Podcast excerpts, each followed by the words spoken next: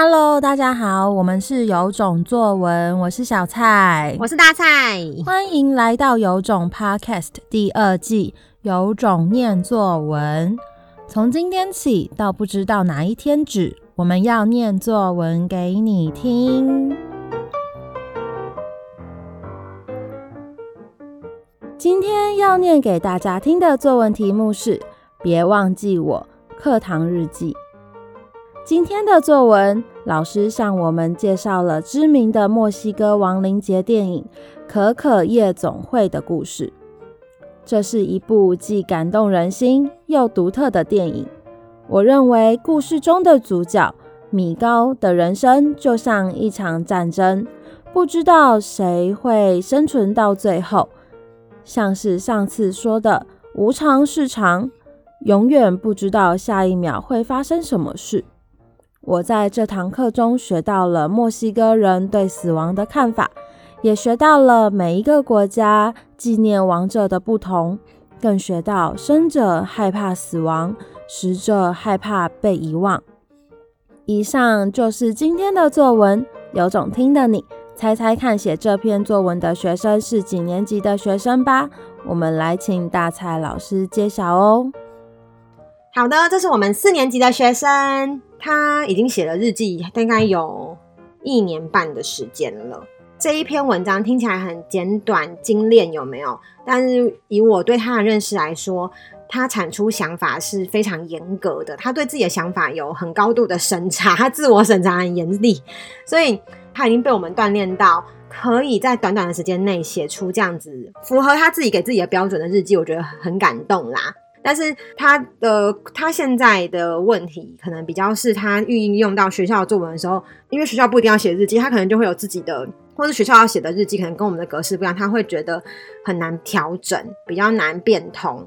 好，但是我还是用大考中心的标准来看的话呢，立意取材就是他有没有办法扣紧题目，表达自己的想法，能不能流畅运用素材，让题目问你的东西更明显。那我们这边是题是日记，照我们的日记来说的话，它当然就是可以流畅运用素材，因为他讲了这部电影是既感动人心又独特，而且最重要的事情是。他还融入了我们过去教过的“无常是常”这个道理，就是呃，唯一不变的事情就是改变本身这个东西。他把它放进来，然后他写说永远不知道下一秒会发生什么事。他写到这里的时候，我真的觉得很惊艳呢，因为。我知道这个学生很有想法，可是我据我理解，他要把自己的想法能够勇敢的输出，是要一个比较复杂的过程的。但是在这里他写出来了，而且他比较有，嗯、呃，他能够运用之前过去的东西，代表他现在他又再成长了一次，因为。你要能够把过去的东西拿过来用，然后你要是在他的个性里面，他要可以说服自己写下去，这样的东西是可以看到他就再进步了一点点。然后另外就是他的譬喻句，因为他的思想上呢，他在譬喻句上面有时候他会斟酌，因为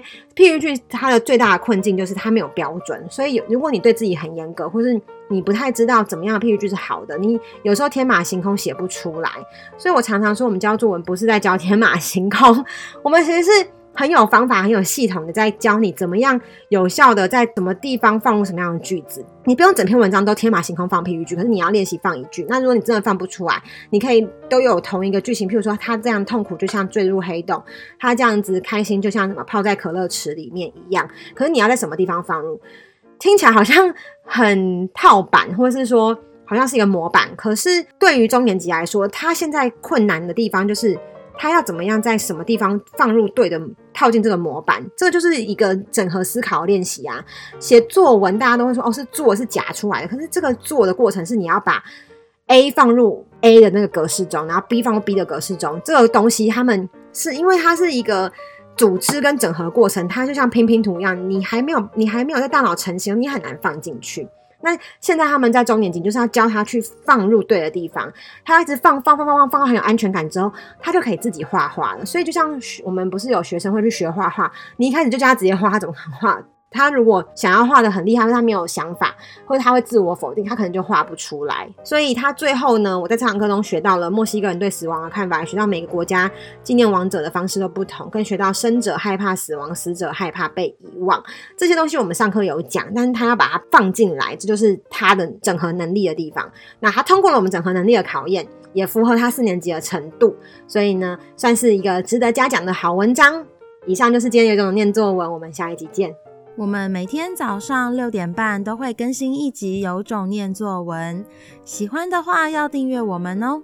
如果很想听到你的作文被念出来，也欢迎分享留言给我们。有种念作文，大家明天见，拜拜，拜拜。